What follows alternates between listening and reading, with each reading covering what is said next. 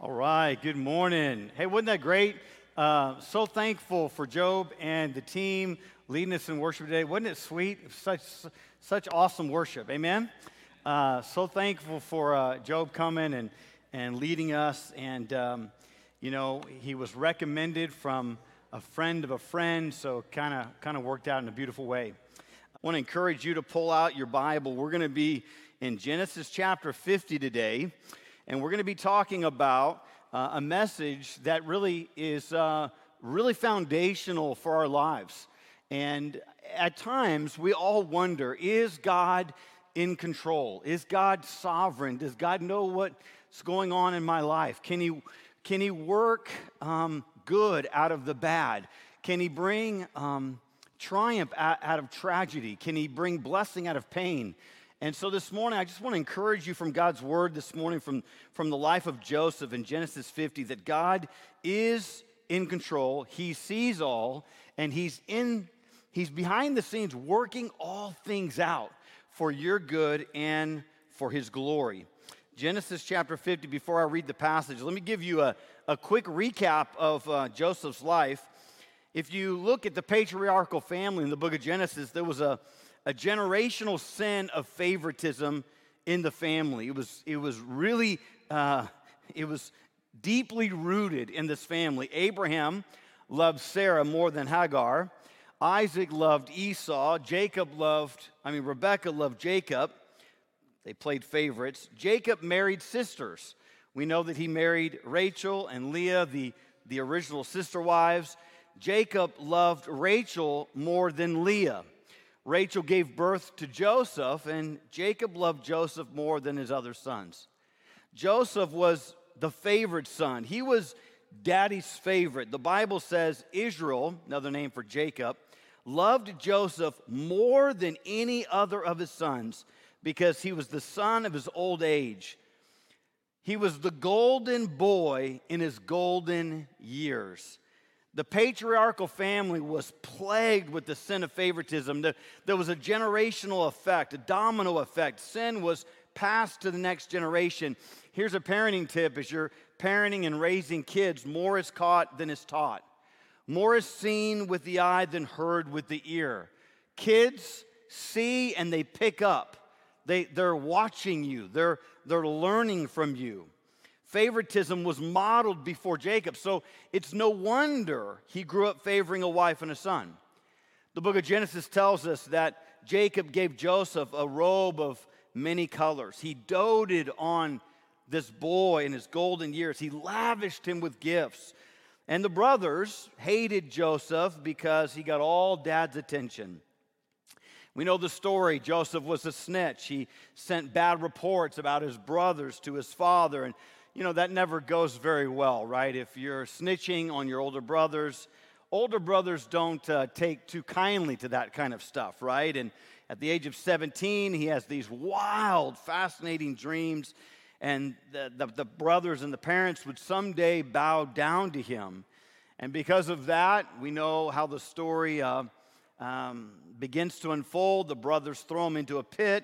They sold Joseph into slavery. I guess they didn't appreciate his dreams or the snitching. Um, Joseph is sold for 20 shekels of silver to the Ishmaelites. He's then taken to Egypt. Uh, there in Egypt, Potiphar, Pharaoh's military general, he bought Joseph from the Ishmaelites. The Lord was with Joseph, the Bible says, and he became a successful man. He found favor in Potiphar's eyes and he made him overseer of his entire estate. We know one famous story in his life. Potiphar's wife lies about Joseph attempting to rape her. And because of this, this lie, he is then thrown into prison. So imagine Joseph goes from the pit to the prison. Could it get any worse? It goes from bad to good to bad he interprets two prisoners' dreams the chief cupbearer and the chief baker. Both are officers of Pharaoh. It's Pharaoh's birthday. We remember the story the baker is hanged, the cupbearer is restored to his position. In the last verse of chapter 40, it says, Yet the chief cupbearer did not remember Joseph, but forgot him. Verse 4 of the next chapter, chapter 41, it says, Two years go by. So between chapter 40, the end of chapter 40, and the beginning of chapter 41, he's in prison. There's a white space in your Bible between those two chapters, and the white space is God working in the life of Joseph. God is privately doing a work in Joseph's life. He's building character, he, he's forging a man of God, he's refining his character, he's preparing Joseph for a public ministry. The chief cupbearer, based on what the Bible tells us, forgot about Joseph. But even though man forgot about Joseph, God did not. God did not forget about Joseph. Joseph then goes on and he interprets Pharaoh's dreams because God was with Joseph and he rises to power.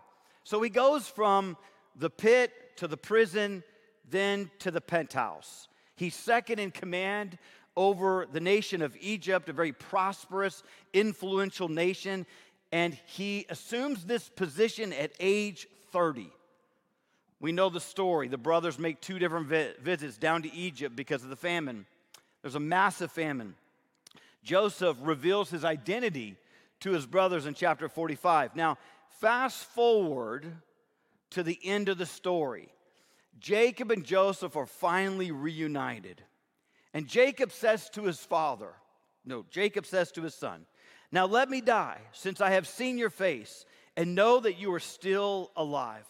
The Bible says that Jacob breathed his last and he was gathered to his people. I love that, that imagery of death. Death ultimately is you being gathered to your people, you being gathered to God. It's a beautiful uh, an, a, a picture of, of the relationship that we have with Christ. We will be with Christ for eternity, we will be with other brothers and sisters in Christ for eternity.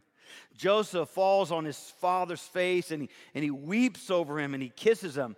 So here's the, the, the setting of the story Jacob is dead, Joseph is grieving, and the Egyptians weep over Jacob for 70 days. Pharaoh then gives Joseph approval to bury his father in the land of Canaan. And, and there's a huge procession, a huge entourage, and all the servants, elders of Pharaoh's household, all the elders of the land, Joseph and his brothers, chariots and horsemen, they make their way to bury their father. Now, this brings us to Genesis chapter 50. So, quick flyover overview of his life Genesis 50, verses 14 to 21. Look at God's word with me. After he had buried his father, Joseph returned to Egypt with his brothers and all who had gone up with him to bury his father. When Joseph's brothers saw that their father was dead, they said, It may be that Joseph will hate us and pay us back for all the evil that we did to him. So they sent a message to Joseph saying, Your father gave this command before he died. Say to Joseph, Please forgive the transgression of your brothers and their sin, because they did evil to you. And now, please forgive the transgression of the servants of the God of your father. Joseph wept when they spoke to him. His brothers also came and fell down before him and said, Behold, we are your servants. But Joseph said to them, This is key. He says, Do not fear, for am I in the place of God? As for you, you meant evil against me, but God meant it for good, to bring it about that many people should be kept alive as they are today. So do not fear, I will provide for you and your little ones. Thus he comforted them and spoke kindly to them. So, after burying their father in Canaan, they arrive back in the land of Egypt, and the brothers are terrified. I mean, it's been uh, quite a few decades. They're afraid, they're terrified that their little brother Joseph, who's second in command, is going to seek revenge now that their father is dead. And so they, they send a message to Joseph, literally saying, You know, dad tells you play nice, right? We, we're supposed to get along, you know, be nice to us, right? Forgive us. And actually, it says, Please forgive the transgression of your brothers and their sin because they did evil to you. So Joseph reads this note, and what does the Bible tell us? It says that he wept. The reaction shows that his heart had been changed by God's grace. And I want us to look at his reaction. I, I think Genesis chapter 50 You know, when he makes the statement about um, God meant it for good, you meant it for evil, I think that is a game changing verse for our lives. There is some rich theological truth and there's some deep practical truth there for us as we face tribulations and trials and pain and suffering and and, and, and when circumstances don't go our way, we just need to understand God is in control. Genesis chapter 50, verse 19. I want you to see the first statement. Joseph said to them, Do not fear, for am I, for am I in the place of God? Here's point one reconciliation is possible when you give God his rightful seat.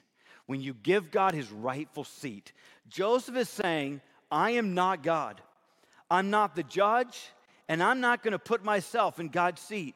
The implication is if you hold on to anger, you are sitting in God's chair. How many times do we sit in God's chair? How many times do we just assume God's rightful position? No, I'm going to be the judge today right? I'm going to dish it out. I'm going to dole it out. No, you heard me? Okay, I'm going to settle the score. I'm going to seek revenge. I'm going to, I'm going to, you know, I'm going to, I'm going to right the wrongs here. I'm going to figure this out. And so the truth is, if you hold on to anger, if you cultivate that, if you if you react to that, you are sitting in God's chair. You are assuming his position. Only God has the right to judge people. Only God can right the wrongs when you've been hurt or wounded deeply. It reminds me of what Paul tells us in the book of Romans, Romans chapter 12, 17 to 19. Paul says, Repay no one evil for evil, but give thought to do what is honorable in the sight of all.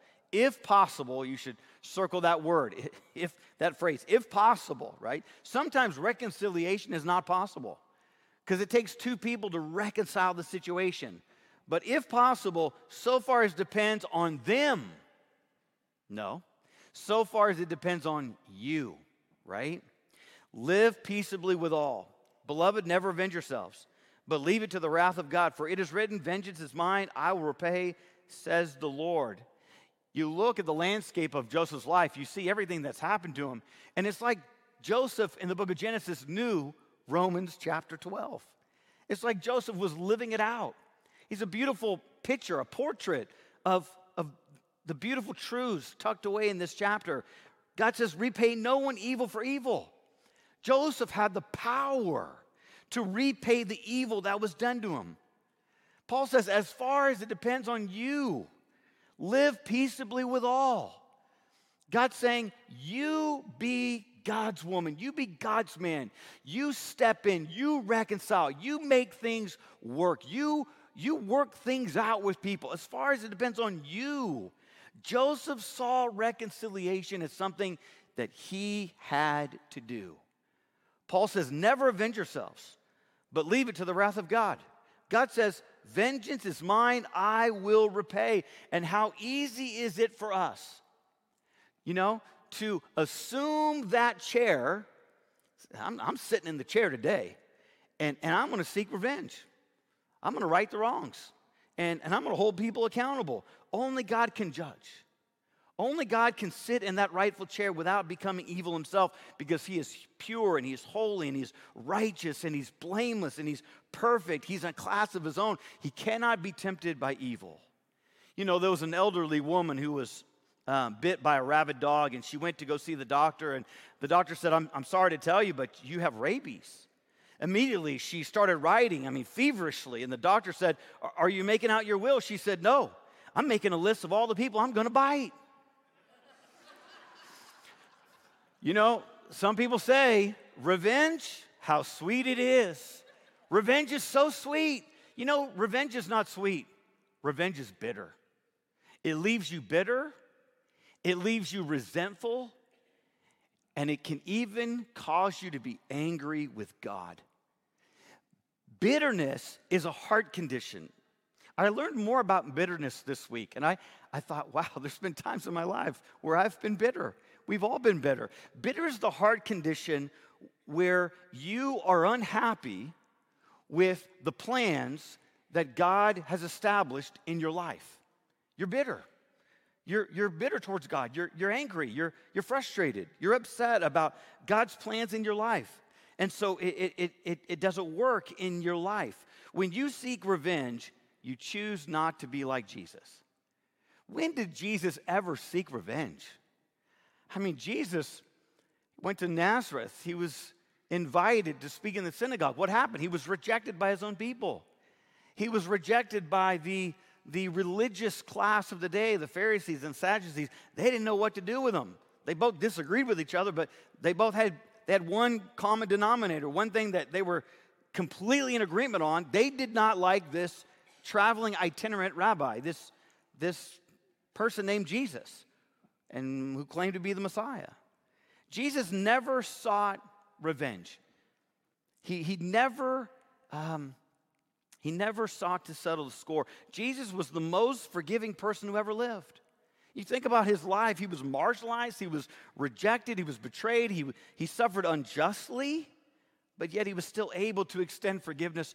While Jesus hung on the cross for six hours, the Roman soldiers, they nailed him to the cross. And the Bible tells us that the religious leaders were mocking him and the crowds were reviling him. And what did Jesus say? He said, Father, Forgive them, for they know not what they do. I want you to write this down. Here's a fill in the blank. You are never more like Jesus than when you forgive. You're never more like Christ than when you forgive. That's what it means to be like Christ.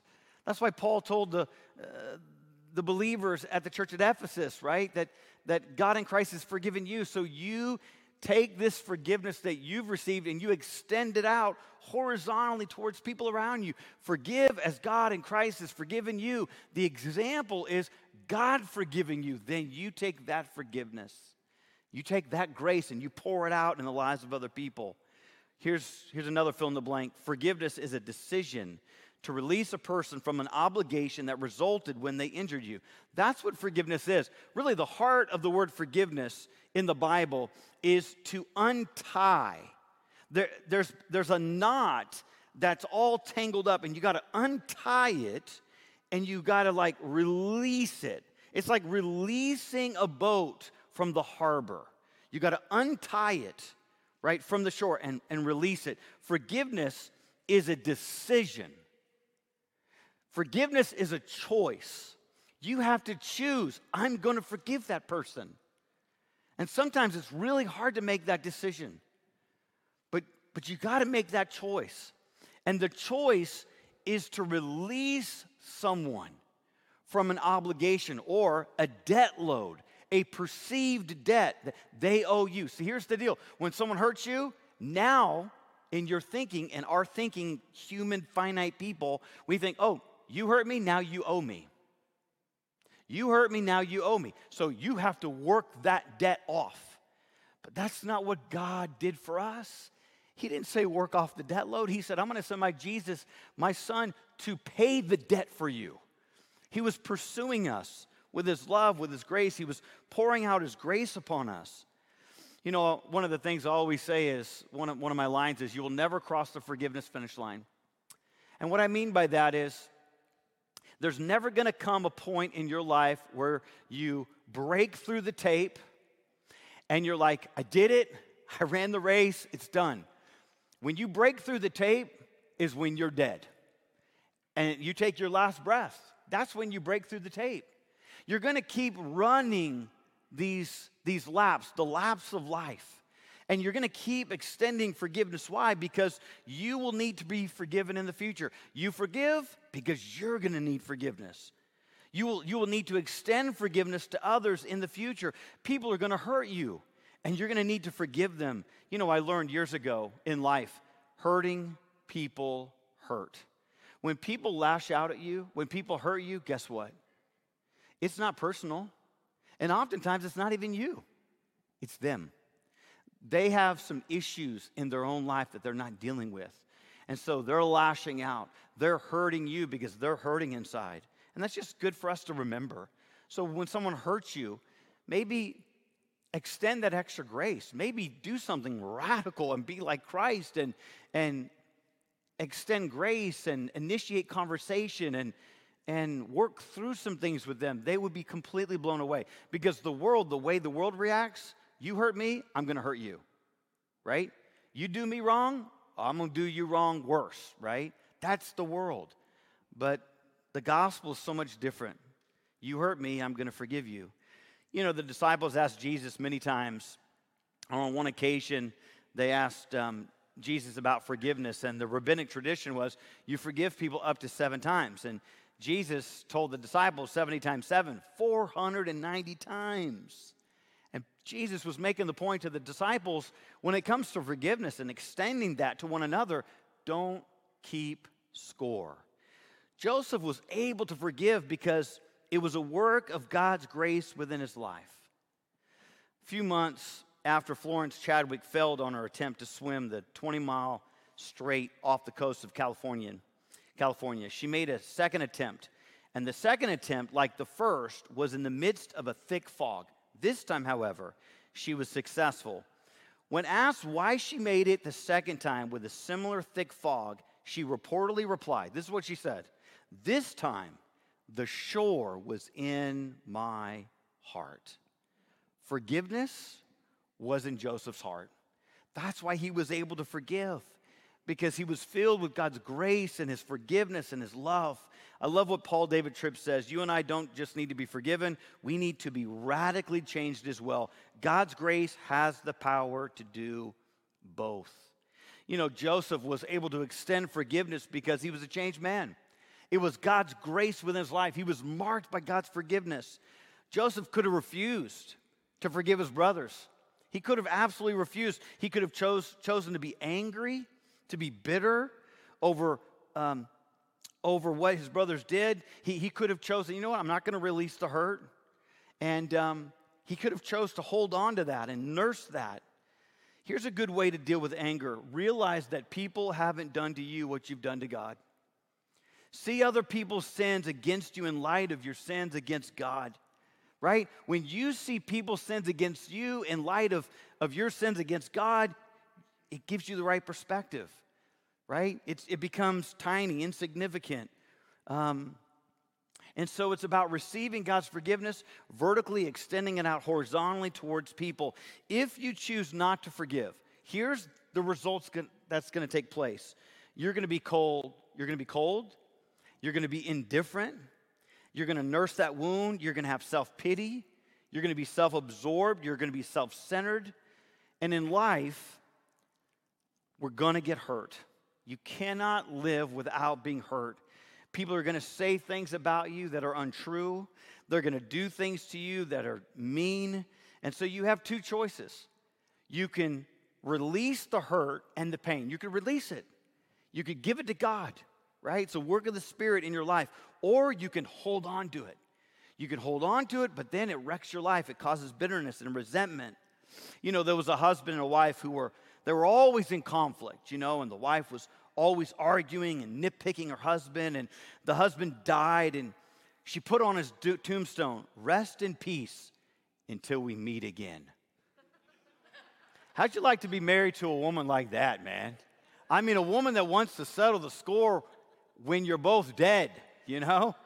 I mean, this is what a lot of people do. They're, they're attempting to settle the score, right? We can never learn forgiveness if we're never hurt by others. So sometimes we just need to give that to God. We need to be praying, God, give me a heart of forgiveness. But you know, when you pray for certain things, God's going to give you the grace to, to meet that need in your life. It's like you saying, God, give me patience. And all of a sudden, there's a downpour of trials in your life. You ever prayed for that? God, give me, I want to be more of a patient person. And then God just pours trials into your life. Or God, I want to have a generous heart. And then all of a sudden, you see all the needs around you, right? Or God, give me a heart of forgiveness. And then people will fail you. Your heart's going to be crushed. Your spirit's going to be wounded. People are going to treat you unjustly. See, we admire Joseph. I mean, I admire Joseph so much. I, I look at his life and I'm like, man, if I just had one little ounce of his character, that would be amazing. How could this guy go from being sold, rejected by his own family, flesh and blood by his brothers, and then move from the pit to the prison. He's forgotten, and then God remembers, and then he moves from the prison to the penthouse, and then he's reunited with his brothers, and he chooses to forgive them and not kill them. How does, how does that happen? We admire that. We want to be like Joseph. We want the product, but we don't want the process. I mean, I want the end product. I want to be forgiving like Joseph, but I don't want to go through what Joseph went through. I don't want the process. Anybody want the process? Anybody? No one wants that, right? We want the destination, but not the journey. We want the heart of forgiveness, that this work of God's grace in our life, but we don't want the hurtful wounds of a friend or the rejection of those who are close to us. We want deeper intimacy with God, but we don't want to pay the price. We want to be like Jesus without becoming like Jesus. Here's the second statement Joseph makes in verse 20. This is, this is one of the game changing verses, I think, in all the Bible. Verse 20, he says, As for you, I don't know how he said it. If it was soft and tender or if it was direct, I don't know. He said, As for you, you meant evil against me you, my brothers, my flesh and blood, you meant evil against me, but God meant it for good. To bring it about that many people should be kept alive as they are today. Here's point number two reconciliation is possible when you see life from God's perspective. Now, you have to understand. So he becomes second in command, age of 30, young guy, has authority, influence, power, right? God's hand is on his life. God is favoring the life of Joseph. Now he's in his mid 50s. His family has been in Egypt for 17 years. Joseph's brothers are face down on the ground. They're begging for mercy, they're begging for forgiveness. They're asking Joseph to save their lives. And this wasn't the first time that they asked Joseph to forgive them. Let's rewind the story a bit. Let's, let's go back to Genesis 45. It's the first time that Joseph reveals the true identity to his brothers. Look at Genesis 45, 4 to 8. Here's the first encounter. Chapter 50 is the second encounter. So Joseph said to his brothers, Come near to me, please. And they came near. And he said, I am your brother Joseph, whom you sold into Egypt. And now do not be distressed or angry with yourselves because you sold me here. It's like he reveals who he is, and then he's trying to calm them down. I think he realizes they're thinking, uh oh, like he's alive, he's not dead, right? For God sent me before you to preserve life. For the famine has been in the land these two years, and there are yet five years in which there will be neither plowing nor harvest. And notice just the emphasis on God, God, God, God. God centered, God saturated. This is rich theology. God is working, God is supplying, God is preserving, God is doing something amazing. And Joseph is, is highlighting all that God is doing. He's highlighting his character. And God sent me before you to preserve for you a remnant on earth and to keep alive for you many survivors. So it was not you who sent me here, but God. That's powerful, man. He has made me a father to Pharaoh and Lord of all his house and ruler over all the land of Egypt. Now, at this point, the first, his first reveal, okay, because we went from Genesis 50 to Genesis 45. So we're rewinding the clock a little bit. Genesis 45, he's 39 years old. 22 years have gone by since he was sold into slavery. And notice what he says God sent me before you to preserve life. He goes on, It was not you who sent me here, but God. And his, his brothers didn't send him to Egypt. See, you see, a lot of people think, oh, the brothers did. No, God did. God used the spectacular sin of the brothers to send Joseph to Egypt to save the very ones who were trying to kill him. He goes on, he says, God sent me before you to preserve for you a remnant on earth. Now, here's what I want you to think about God used the brothers' sin to preserve alive not only his covenant people of Israel, but also the line from which the lion of Judah would come to save and rule the peoples. God was preserving his people, the nation of Israel. the line through which the Messiah would come. Genesis 50, verse 20. You meant evil against me, but God meant it for good. So when you look at the story in this spectacular sin, there's one act of pure evil.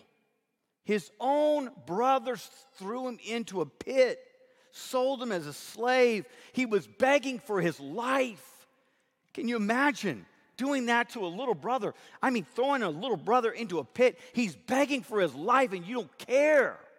One act of pure evil. But in the midst of this one act, there's two designs. Joseph's brothers were designing evil, but God was designing good. Joseph's life was spinning out of control. Bad things were happening to him, but it was God who was doing the spinning. God used the bad and brought about the good. God allowed tragedy to happen to bring about triumph. He turned defeat into victory. He turned the pit into the penthouse. He used man's plans to bring about his perfect will. And this is, this is some application for us. As believers, we are not exempt from suffering. We're not exempt from sickness or cancer or car accidents, the pain of divorce, abuse, bankruptcy. Bad things happen to good, godly people. Let me say that again.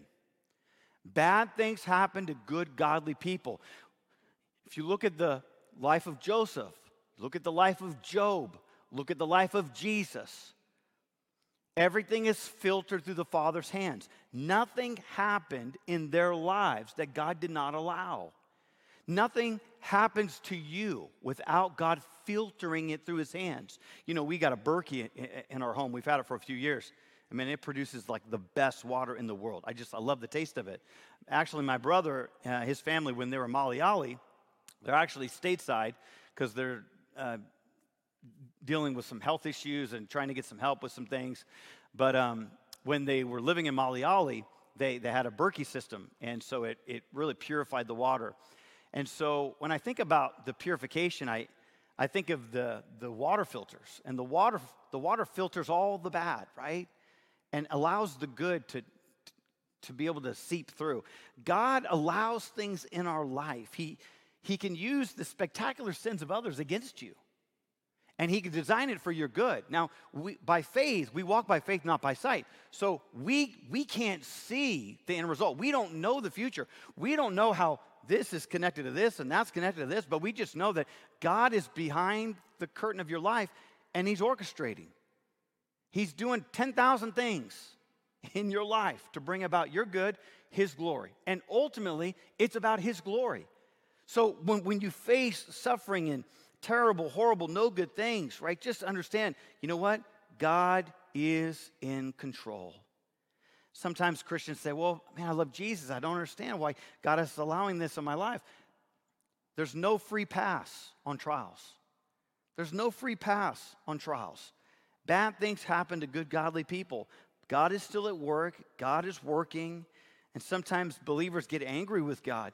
Let me say this if you're angry with God about something in your life, that reveals, that reveals several things, but it reveals one thing about your heart. You believe that God is big enough to fix it. You believe that God is big enough to fix it. You know, God wants us to be real and raw before Him. The, the book of Psalms is, is, is perfectly, uh, it's a perfect picture of, of a raw human emotion and being honest with God. But at the end of the day, we just need to realize, you know what? God has a perspective that I do not have. You know, I've used this analogy over the years so many times. It's like, uh, and I love the analogy, so I keep using it. It's like um, if, if you watch a football game, right? So, like the Super Bowl just recently. Really wanted the Eagles to win, but the Chiefs won, whatever, right? Bunch of cheaters, bunch of cheaters. It's kind of interesting.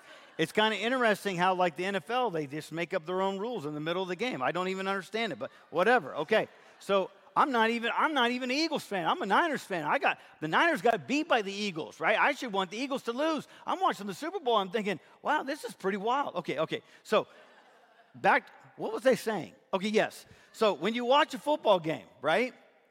So, and I've used this analogy before. Some of you could probably tell it to me because it's so good. It really displays how God is. There are coaches way up in the box, and then there's coaches on the field. The coaches on the field have one perspective. They, they, they're, they're seeing the game from one vantage point. But the coaches in the box, they have the best view because it's the top down aerial view.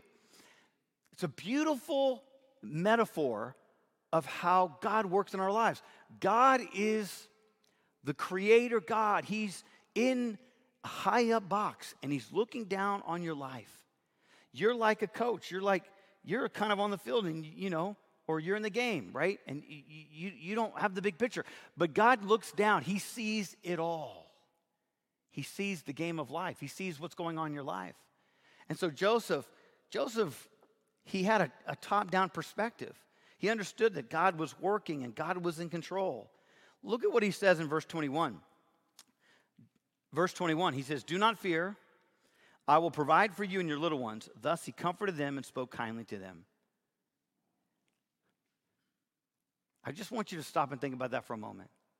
He comforted them and he spoke kindly to them. Could you do the same? Could you do the same?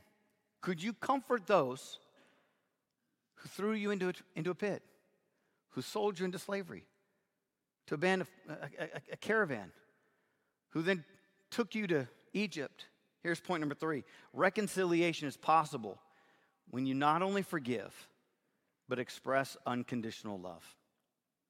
You know, with Joseph, it, his life was so marked by God's presence and God's power and God's love, it didn't stop with forgiveness. Joseph could have said, I, I choose to forgive you, and that's it. I don't want a relationship with you.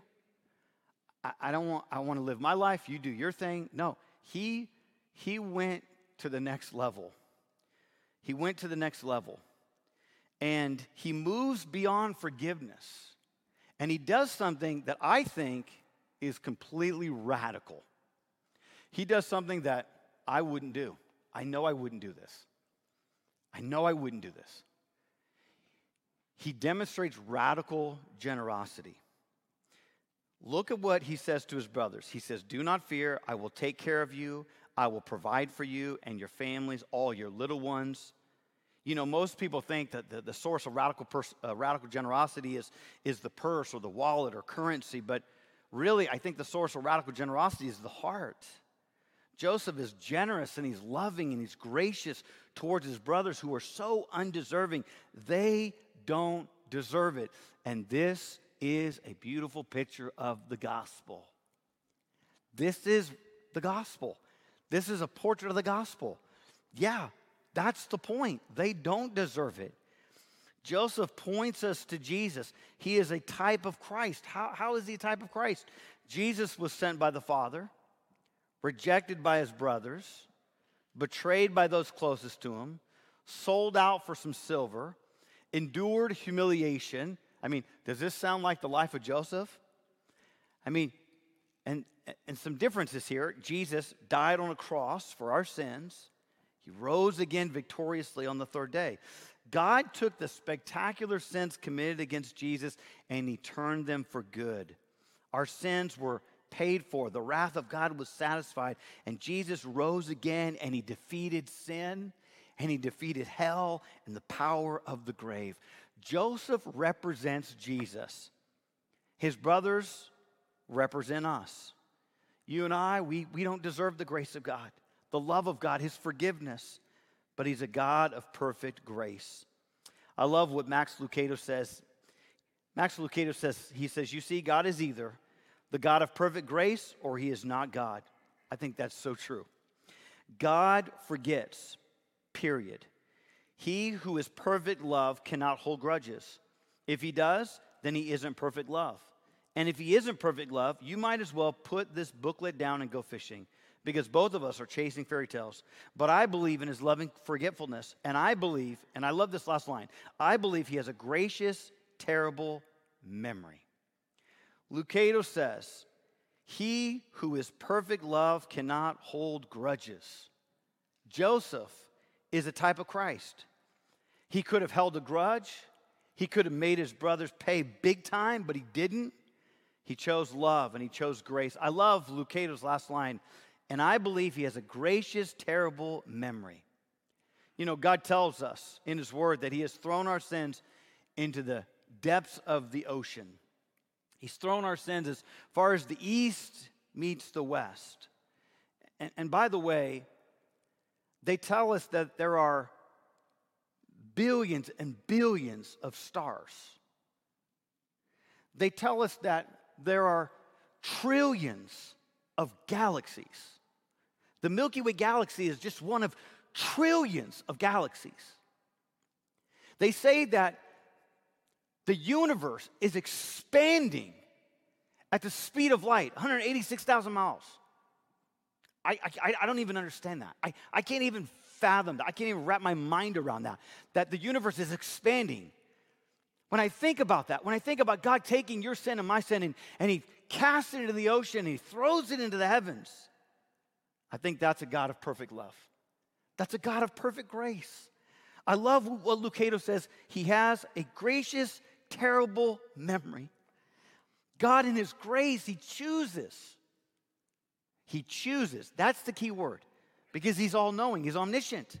He chooses to remember our sins no more.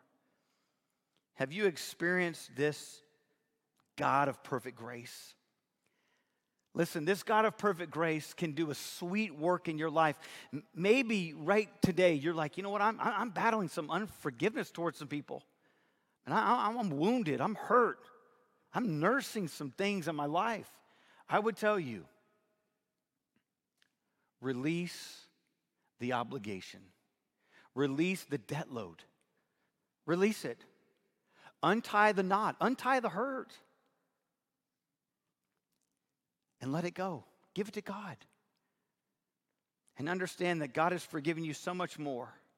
He's forgiven you a greater debt in Christ. And because of that forgiveness, we can extend forgiveness to one another.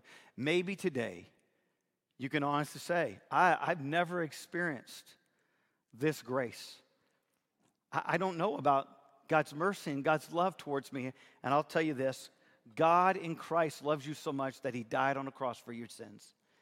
And that you can place your trust in him. If you place your faith and your trust in Christ, who is the only Savior to heaven, there's salvation in no one else, right? No other name. Jesus alone can save. Only Christ can transform your life and change you and do a real transforming work in your life. But you got to come to Christ broken, understanding that you need a Savior. You need forgiveness. And the only way that you can be right with God is if you come to his son Jesus.